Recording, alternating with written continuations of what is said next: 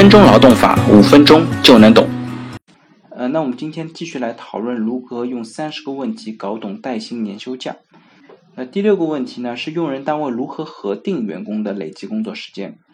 用人单位呢，可以根据职工的人事档案记录、社会保险缴费记录、劳动合同或者其他具有法律效力的证明材料来核定员工的累计工作时间。如果如上材料因为客观情况无法准确核定职工的累计工作时间的，那么用人单位呢也可以参照员工本人提供的工作履历。为防止职工提供虚假的工作履历，用人单位呢可以将此行为在规章制度当中明确规定为严重违纪的行为。一旦发现员工弄虚作假，用人单位有权单方随时解除劳动合同。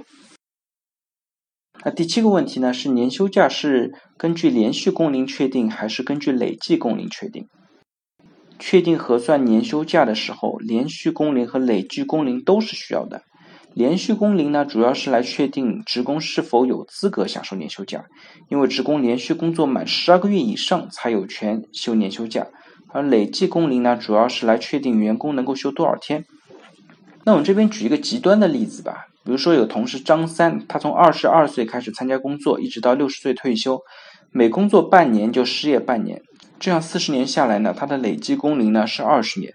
但是呢，张三一辈子都无权享受年休假，因为他从来没有连续工作满一年，仅有累计工龄，并没有权利享受年休假。那第八个问题呢，是职工进入本单位之前已经连续在其他单位工作满一年的。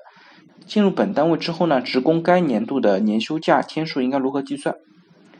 我们可以按照职工跟企业订立劳动关系之后当年剩余的天数来折算确定。折算之后不足一天的呢，可以不享受年休假。计算方式就是当年剩余的日历天数除以三百六十五天，乘以员工本人全年应当享受的年休假天数。比如说，一个员工是二零一八年的十一月一日入职。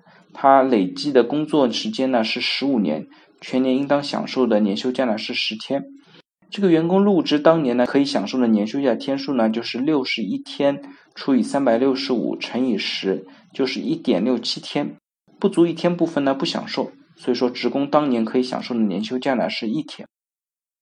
嗯，下面是第九个问题：职工进入本单位前连续工作时间不足一年。进入本单位工作一段时间后，连续工作时间才满一年，职工当年可以享受多少天的年休假？职工呢，应当从连续工作满一年之日起享受带薪年休假。假期的天数呢，按照连续工作满一年之后当年剩余的日历天数折算确定。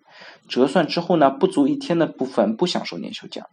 计算方式呢，就可以用当年剩余的日历天数除以三百六十五天。乘以员工本人全年应当享受的年休假天数。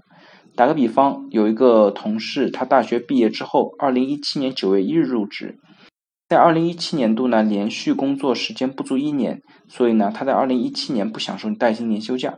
那到了二零一八年的八月三十一日呢，员工的连续工作时间满了一年，所以说他在二零一八年应当享受的带薪年休假天数呢，是二零一八年剩下来的一百二十二天。